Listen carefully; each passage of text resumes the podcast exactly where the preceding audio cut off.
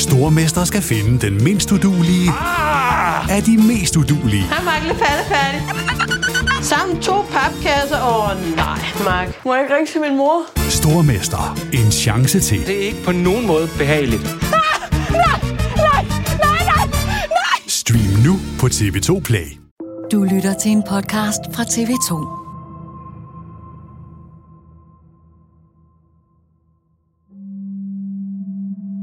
Sidste år, inden sommeren 2022, der er der en af afgangseleverne, en på daværende tidspunkt 16-årig pige, som vælger at sætte sig ned og skrive en lang besked til ledelsen på skolen.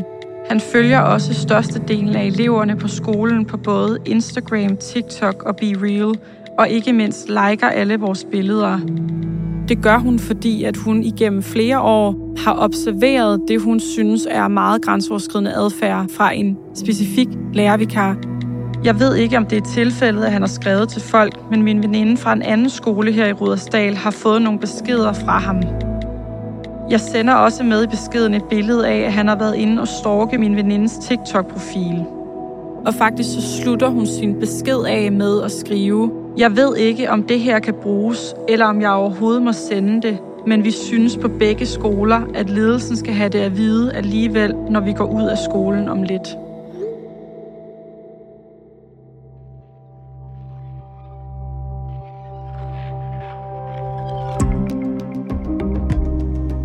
En 27-årig lærervikar er sigtet for voldtægt og trusler af en elev på Søholmskolen i Birkerød. har i årvis opsøgt elever på sociale medier.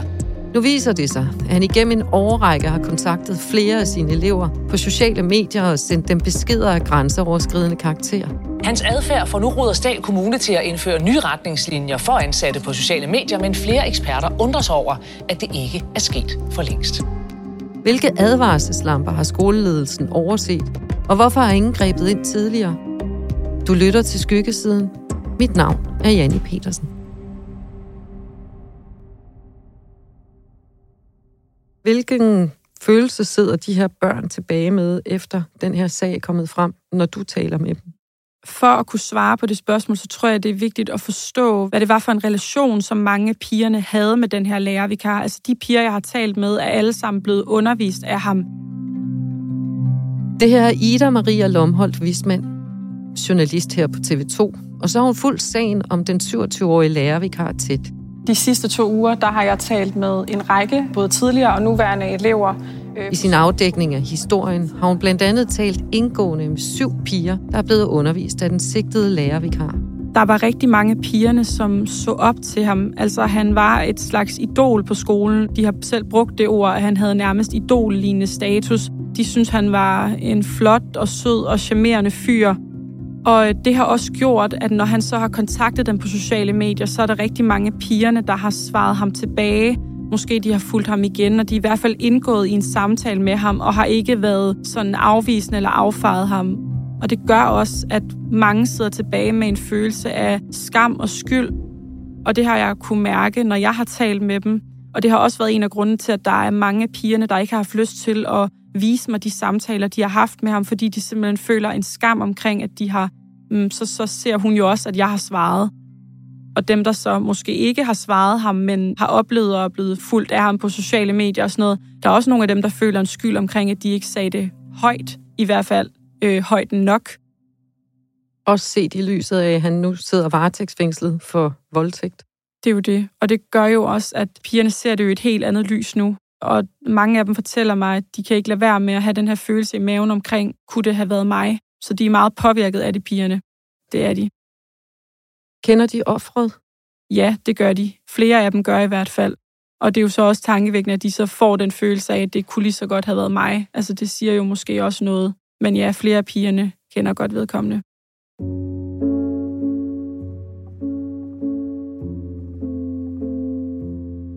Den 12. september bliver den 27-årige lærervikar fremstillet i grundlovsforhør. Her nægter han sig skyldig. Det er jo en 27-årig mand, der er centrum for den her sag, som vi taler om nu. Hvad kan du fortælle om ham? Jamen altså, fordi der er en havneforbud i sagen, er det jo selvfølgelig begrænset, hvad jeg kan fortælle om ham. Og jeg ved jo selvfølgelig en, en masse ting, som vi ikke fortæller af hensyn til, til navneforbuddet, og også bare de implicerede parter. Ja, det er sådan, når der er navneforbud, så tror folk altid, at så må man bare ikke sige navnet, men man må ikke sige noget, der på nogen måde identificerer den, der er centrum for anklagen. Lige præcis, og fordi at skolen ligesom selv har meldt ud, at det er Søholmskolen, det drejer sig om, så er det allerede øh, meget snævret ind på en eller anden måde, og det gør, at der er, altså, vi skal være endnu mere påpasselige med, hvad vi siger, fordi nu ved man altså, hvad det er for en skole og, og alderen på vedkommende.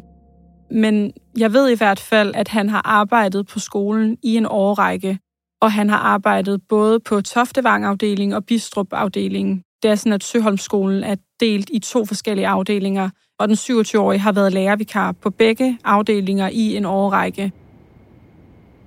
I forhold til noget af det, som pigerne fortæller mig om ham, det er det her med, at han var øh, sød og charmerende og sjov, og de kunne godt lide at blive undervist af ham, fordi at, øh, de lavede ikke ret meget i hans timer. Han brugte det meste af sin tid på at sidde på de sociale medier og bare snakke med eleverne, og det øh, kunne de så også få lov til. Så på den måde er der mange af dem, der så det som sådan lidt et frirum. Han var meget hyggelig at have, have timer med. Du har jo været i kontakt til flere elever, som, som har haft en 27-årig som lærervikar. Kan fortælle, hvordan han så har kontaktet dem uden for skolen. Hvordan har han gjort det? Han har kontaktet dem, ja, på diverse sociale platforme. Mange af pigerne er han begyndt at følge på Instagram. Der er rigtig mange af de her elever, som har private profiler, men så øh, har han ligesom gået ind og anmodet om at følge dem, og det har han så fået lov til i flere tilfælde på TikTok, der kan man ligesom se, når der er nogen, der har været inde og kigge på flere af ens videoer, så kommer det sådan frem, sådan noget, der hedder profilvisninger. Og der øh, har jeg set flere eksempler på hans billede, altså at pigerne kan ligesom se, at han har været inde og kigge på de videoer, de lægger op. Så har han også tilføjet mange af dem på Snapchat og Be Real, som er sociale platform, hvor man kan sende billeder til hinanden, og på Snapchat kan man også skrive frem og tilbage. Og det øh, har jeg også set, set flere eksempler på. Og på Instagram, der har han også flere gange kommenteret på pigerne, sådan hvis de laver en story, så har han tit været inde og svare på det og skrive et eller andet. Han har for eksempel skrevet til en, øh, en på daværende tidspunkt 14-årig elev, at hun der så rigtig sød ud. Og jeg har også set en, en korrespondence, han har haft med en elev i over et år, hvor de skriver frem og tilbage, og han, han giver hende blandt andet kælenavne umiddelbart så tænker man, hvis det er en lærer, man godt kan lide, man godt lide, når han er vikar i ens klasse, og nu begynder han så at vise interesse og give en kælenavn. Hvordan har de oplevet det, set sådan i en 14-15-årigs perspektiv? Det er netop det. Altså, der er flere af pigerne, som fortæller mig, at de jo egentlig oplevede det som lidt smirende. Det er jo også i den der alder, hvor man måske begynder at interessere sig lidt for det modsatte køn, og i hvert fald synes, det er lidt spændende at begynde at eksperimentere måske med at skrive lidt frem og tilbage og sådan nogle ting. Så mange af pigerne har egentlig følt sig lidt smiret og har skrevet igen. Og det er klart, at det er jo selvfølgelig et helt andet lys, de ser det i nu. Men der er også nogle af pigerne, som allerede dengang ikke accepterede hans anmodning og synes, det var helt vildt grænseoverskridende, og selvfølgelig skulle han som lærer ikke følge med i, hvad de renter lavede. Og det var også noget, der blev talt rigtig meget om på skolen, fortæller eleverne mig. Alle vidste godt, at den her pågældende lærervikar, han havde meget interaktion med sine elever, især på sociale medier. Jeg har også set flere eksempler på, at han har filmet sine elever i timerne, og så sendt det rundt til de andre elever. Prøv at se her, hvad der skete i dag i den her time og sådan nogle ting. Du er jo ikke analytiker eller kriminolog eller sociolog, men når du sammenfatter alt det ud fra de beskeder, du har set og hans måde at agere på, hvilke ord vil du sætte på det? Også set i lyset af de reaktioner, de unge har haft. Jamen altså, fordi jeg netop ikke er øh, analytiker eller ekspert, så har jeg jo talt med flere, som netop er eksperter på det her område. Og de bruger jo ordet grooming, altså som at, at den her betegnelse for en person, som forsøger på en eller anden måde at, at skabe en eller anden kontakt til nogle børn, og så derigennem til synladende med deres accept og få dem til at indgå i en eller anden form for kontakt, som vedkommende så får noget ud af. Og det er jo det, der også er klokkeklare eksempler på her. Altså, han skriver til dem, og måske har han også været charmerende i timerne, og så går han ind senere på dagen og følger den pågældende elev på Instagram. Og så, fordi vi havde det der sjovt i timen, så nu accepterer jeg, og så ruller den ligesom derfra. Altså, og det har været svært for pigerne på det tidspunkt at se måske, at det var meget over grænsen. men det er jo helt vildt grænseoverskridende, når en, der er så meget ældre end dem, og som oven i købet også er deres underviser, på den måde kontakter dem. Og jeg har også set flere eksempler på, at han til andre elever, der så gik på andre skoler, øh, men også for de der 14-15 år, altså har spurgt om de vil med ud og så videre. Så der har jo tydeligvis været en interesse fra hans side i de her meget, meget unge piger. Er det kun piger?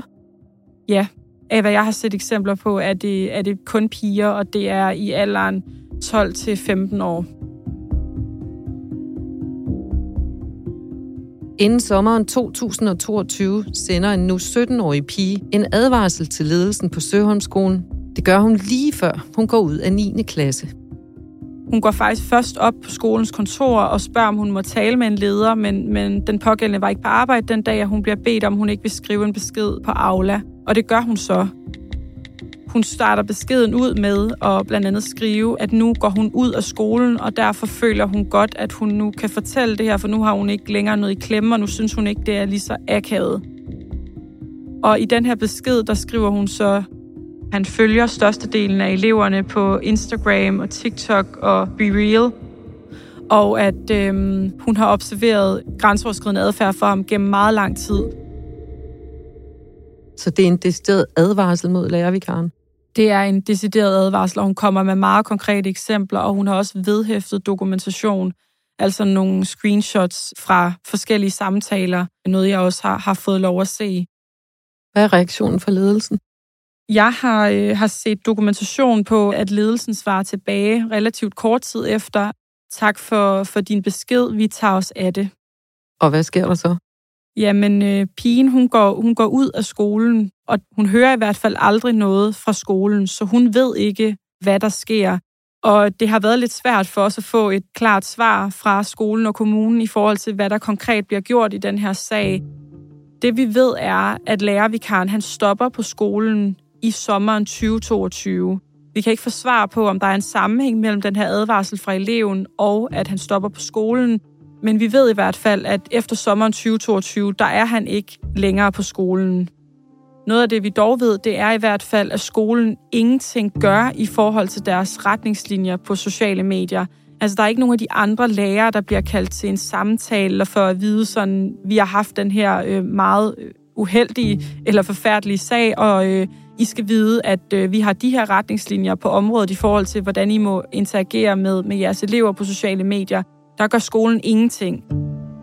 Og det nye, der er kommet frem, er også, at øh, jeg har igennem lang tid forsøgt at få et svar fra kommunen i forhold til, har I fået de her anmeldelser? Altså har skolen, er skolen gået videre med det her? Og øhm, jeg har nu fået kommunaldirektøren til klokkeklart at svare på, at man i forvaltningen aldrig nogensinde har set de her anmeldelser. Og det betyder jo, at det kan godt være, at skolen har fyret vikaren, men de har i hvert fald aldrig nogensinde fortalt det videre til kommunen, at der var noget i forhold til den her lærervikar. Og man har jo skærpet underretningspligt, når man har en mistanke om, at der er nogle, øh, nogle mindreårige, som kan være blevet udsat for noget. Så der er jo ikke nogen tvivl om, at skolen skulle være gået videre med det her og have sagt det til kommunen. Og i princippet betyder det jo også, at selvom de har fyret lærervikaren, så kunne han gå ud og få et job på en hvilken som helst anden skole, fordi der er ikke nogen, der er blevet informeret om, at han har haft en grænseoverskridende adfærd over for sine elever.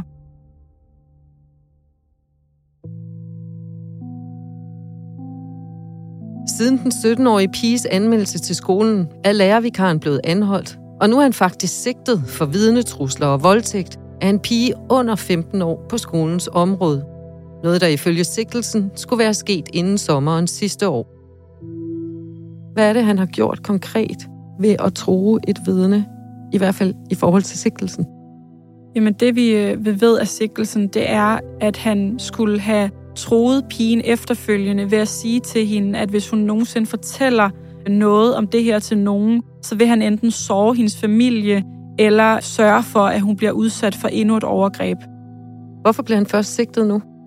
Der ved vi heller ikke ret meget. Politiet har været ude at sige, at de har efterforsket sagen i noget tid, men hvad der helt præcis ligger i det, og hvor længe, det ved vi ikke. I dag skal en tidligere lærervikar på Søholmskolen i Rudersdal Kommune efter planen genfremstilles ved retten i Lyngby. Anholdelsen den sker jo her over et år efter, at han er stoppet på Søholmskolen som vikar. Hvad ved vi så om hans færden fra sidste sommer, og til da han blev anholdt og varetægtsfængslet den 12. september? Det er også noget af det, jeg virkelig gerne vil have svar på og har forsøgt at, at, at finde ud af. Netop også fordi, at der aldrig blev givet en anmeldelse videre til kommunen, så i princippet har han jo kunnet gå ud og søge et job på en hvilken som helst anden skole, men vi ved faktisk ikke, om det er tilfældet. Jeg har hørt pigerne først, nogle af dem, der har fulgt ham på de sociale medier, kunne de have observeret der, hvad han har lavet i den periode, så øh, prøver man jo måske at kontakte nogle af dem, der er tæt på ham, som kender ham. Kan de fortælle, hvad der er sket i den periode? Og derudover så kan man jo også forsøge at søge øh, agtindsigt i personalesager, eller ligesom i en personale mappe hos forskellige kommuner, og det kan godt være, at de ikke vil udlevere den, men i langt de fleste tilfælde får man i hvert fald et svar på, om vedkommende har været ansat, og så på den måde kan man jo ligesom øh, udelukke, om han har, har været ansat på nogle forskellige skoler.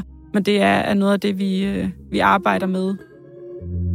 Skolen ligger i Rudersdal Kommune, og efter manden er blevet anholdt, sætter kommunen gang i en undersøgelse af sagen. De afholder 90 såkaldte børnesamtaler. Hvad finder de ud af her? Ja, men altså de starter med at holde de her børnesamtaler øh, næsten dagen efter, at den her sag den ligesom kommer frem. Og øhm, i løbet af, af de her børnesamtaler, der går det i hvert fald ret hurtigt op for kommunen, at de sociale medier spiller en rolle. Altså at der er nogle sager her og noget, som de selv vurderer, at de ikke har haft godt nok styr på. Og relativt hurtigt, der melder de jo også ud, at de har konkret mistanke om andre episoder. De kalder det ikke overgreb, de bruger ordet episoder, og vi har jo så selvfølgelig forsøgt at spørge ind til, hvad dækker det over? Og det vil de ikke komme nærmere, men de har konkret mistanke om, at der er foregået noget på begge skolens afdelinger, fordi den voldtægt, han er sigtet for, den er, er foregået på Bistrup-afdelingen, men ret hurtigt melder de ud, at de også har mistanke om episoder på skolens Toftevang-afdeling, som er den anden afdeling, han også har arbejdet på. Så det vi ved nu er, at de har holdt de her cirka 90 børnesamtaler, og vi ved også, at det primært er tre klasser, det drejer sig om, hvor man har konkret mistanke om, at der er sket nogle ting, og øhm, kommunen fortæller også, at der, hvor de har en konkret mistanke, det er de jo ligesom videregivet til politiet, og så er det politiets opgave at efterforske, om der er sket noget ulovligt. Og hvad sker der ellers på baggrund af de her 90 børnesamtaler? Jamen, der foregår generelt rigtig, rigtig meget på skolen og i kommunen lige nu. Altså, de ja, afholder børnesamtaler med dem, som de øh, har en mistanke om, at de kan være udsat for noget, og derudover så er de jo også øh, i gang sat den her eksterne advokatundersøgelse, som har til opgave at finde ud af, om der er sket et ledelsesvigt, og også undersøge den kommunale tilsynspligt med skolen. Altså er der noget, kommunen har, har overset. Derudover så er der også blevet oprettet en whistleblower-ordning, hvor man kan henvende sig, hvis man har, har noget, man gerne vil, vil fortælle om. Og øh, der er også oprettet en hotline, som både forældre og ja, og elever kan ringe ind til og få noget, øh, noget vejledning i forhold til, hvad de skal gøre. Så der er en masse initiativer i gang, og der bliver også sendt rigtig mange beskeder ud på Aula til forældrene omkring, øh, forsøger ligesom at holde dem i loopet med, hvad gør vi nu, og hvad er det for nogle samtaler, vi har med jeres børn på skolen, og hvad er det for nogle samtaler, vi synes, I skal have med jeres børn, og der er også tilbudt psykologhjælp og så videre til dem, der måtte have brug for det. Men vi begynder med en ny udvikling i sagen om mulige overgreb på Søholmskolen i Rudersdal Kommune. For i dag er det kommet frem, at to ledere er blevet hjemsendt. To uger efter den 27-årige er blevet sigtet og fremstillet i grundlovsforhør, bliver to ledere desuden hjemsendt fra Søholmskolen. De havde ledelsesansvar på det tidspunkt, hvor voldtægten skulle være foregået. Forklaringen er ligesom, at det gør man for at sikre mest mulig ro omkring øh, processen og omkring børnene. Men det er jo klart, at efter altså, vi ligesom er begyndt at grave i det her, og det er meget tydeligt, at der er nogle ledere, som ikke har i hvert fald givet de nødvendige informationer videre, så skal man jo også finde ud af nu, det har kommunaldirektøren også selv sagt, om der ligesom er nogle øh, ansættelsesretlige konsekvenser ikke? Altså at, at den her sag, fordi at det i hvert fald efterhånden står meget klart, at der er nogen, der har svigtet. Den 27. september inviterer Søholmskolen i Birkerød alle forældre til to orienteringsmøder om overgrebssagen. Jeg befinder mig uden for den her idrætshal, fordi vi må ikke komme ind til mødet. Der er ligesom lukket for pressen, fordi det skulle være et fortroligt rum mellem forældrene og kommunen og skolen. Så jeg står udenfor, og observerer ligesom, at der kommer rigtig mange forældre. Og de har fået at vide inden, at det var godt, at de kom på cykel eller gåben, fordi at der vil være rigtig mange biler. Og det er ellers en relativt stor parkeringsplads, men der var virkelig proppet. Men forældrene, de strømmer jo ind til det her møde, og jeg kan se, at der er rigtig mange af dem, der så mødes de lige ved cyklerne, og så står de lige og snakker sammen, forældrene indbyrdes, inden de går ind. Og jeg ved fra flere af forældrene, jeg har talt med inden, at de er enormt frustrerede, og man kan også godt se på dem, at de er meget klar til at komme ind og forhåbentlig få nogle svar. På mødet er både politi, kommune og skoleledelsen til stede. Forældrene, både på det ene og det andet møde, de fortæller mig, at det starter ud med, at de får en undskyldning fra kommunaldirektøren. Hun fortæller, at man er dybt berørt af sagen, og at de selvfølgelig er, er helt vildt kede af den situation, de har bragt forældrene og eleverne i. De siger, vi ved godt, at I formentlig har rigtig mange spørgsmål, og vi undskylder allerede på forhånd for, at det bliver svært for os at svare på de spørgsmål, fordi noget af det er vi simpelthen ikke klar over endnu, men også fordi det er en personalesag, og det er en, en person, der er sigtet i en sag for noget meget voldsomt, og der er navneforbud i sagen, så det er simpelthen begrænset, hvad vi kan fortælle. Og det er ligesom sådan, mødet starter ud. Og så øh, er både politiet og kommunen med til at fortælle sådan mere overordnet om, hvad, kort, hvad er det sagen drejer sig om, og hvad er det så for nogle tiltag, vi har sat i gang nu. Efterfølgende bliver der så åbnet op for en spørgerunde, hvor forældrene de kan stille de spørgsmål, de har. Og her der øh, går det altså meget, øh, meget hit for sig, fordi at der er jo øh, flere forældre, som simpelthen ikke føler, at de har fået den information, de kom efter, så nu rejser de sig op og forsøger selv at få nogle svar. Og jeg har talt med flere øh, forældre, som, som rejser sig op og siger blandt andet, at det simpelthen ikke kan passe, at vi er kommet så langt ud, fordi at både de og deres øh, børn har flere gange råbt op om den her lærervikar. Så det kan simpelthen ikke passe, at vi står i den her situation nu. Og der er virkelig, virkelig nogen, der har svigtet, og det vil de have nogle svar på nu og her. Og det får de selvfølgelig ikke. De får ikke svar. De får at vide, at det selvfølgelig er dybt beklageligt, siger kommunaldirektøren, hvis det viser sig, at der er nogen, der er blevet advaret om det, og det må, må sådan en sag, lignende sag må aldrig ske igen. Men nu har man nedsat den her advokatundersøgelse, og det er den, der skal afdække, om der er sket et ledelsesvigt. Det kan de ikke stå og svare på på det tidspunkt.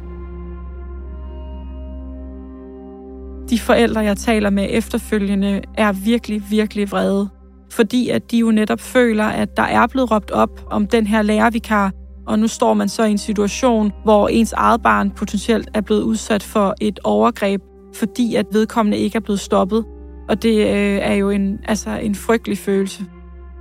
Det var nogle meget frustrerede forældre, jeg mødte både inden mødet og især også efter mødet. Altså, de havde jo håbet på, at de ville komme ind og få noget mere information fra ledelsen og fra kommunen omkring, hvad der er op og ned i sagen, og også om omfanget.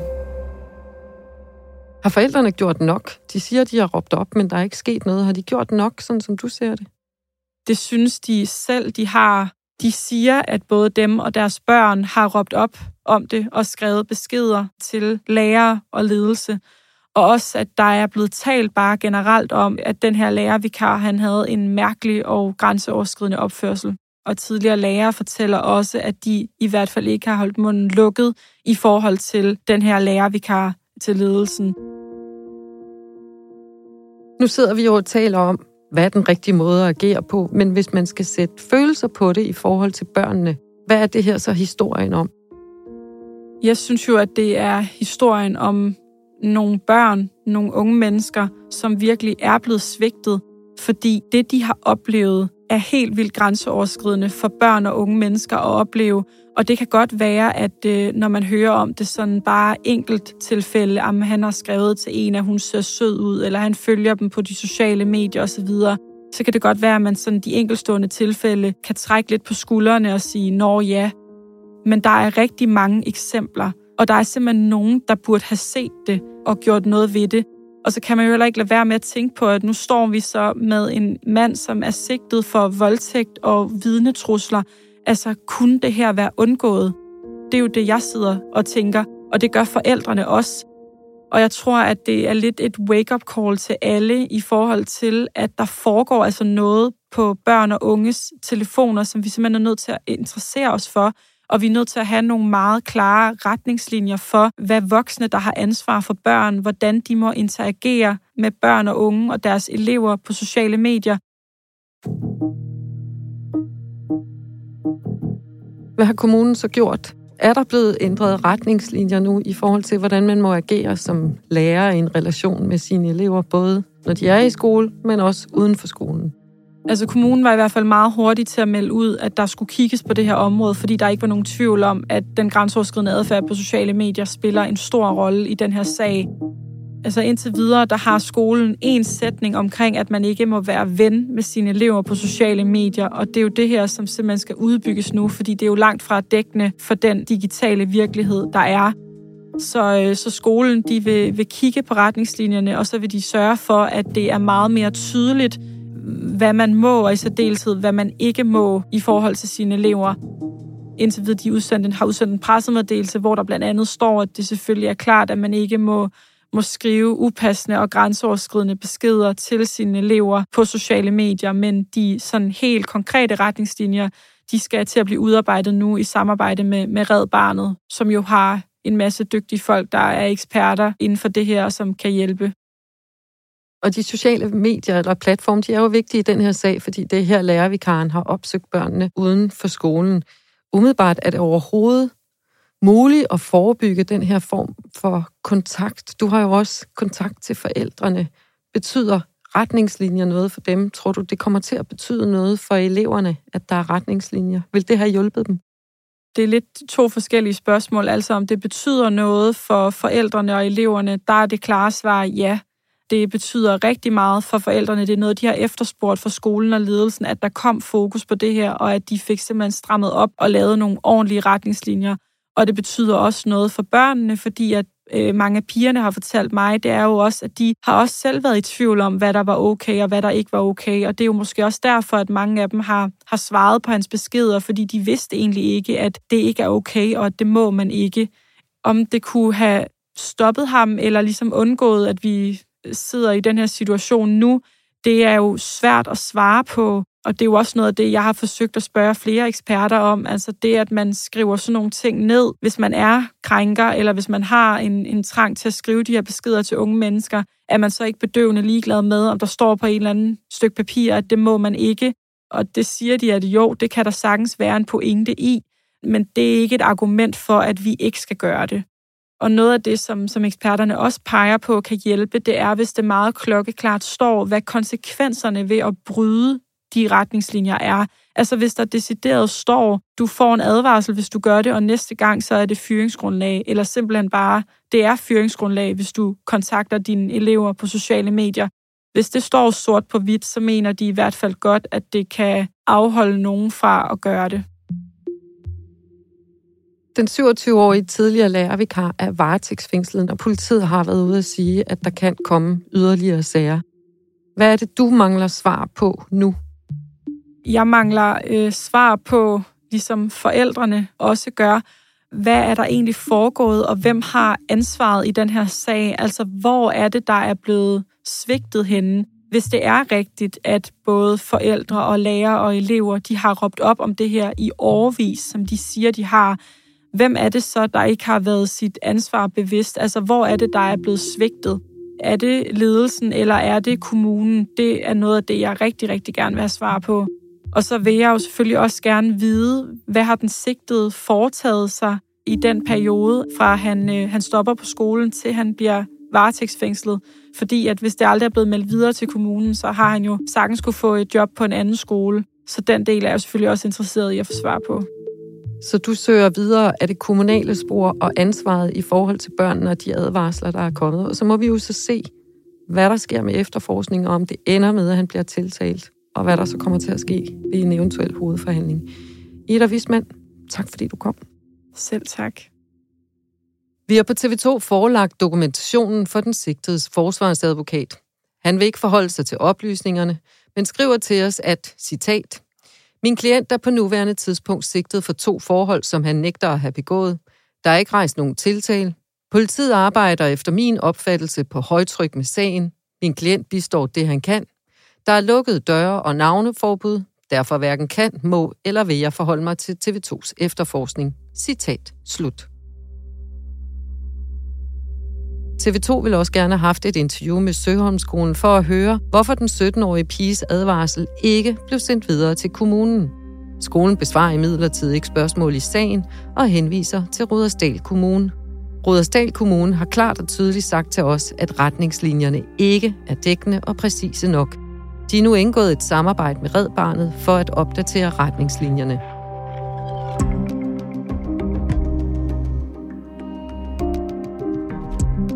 Du har lyttet til et afsnit af Skyggesiden.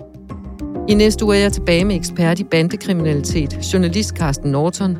Vi skal tale om, hvorfor Hells Angels er så stille i den baserende bandekonflikt mod Loyal to Familia.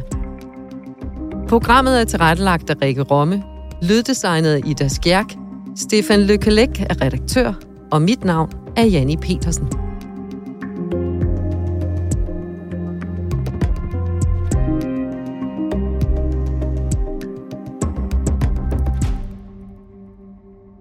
Lyttet til en podcast fra TV2.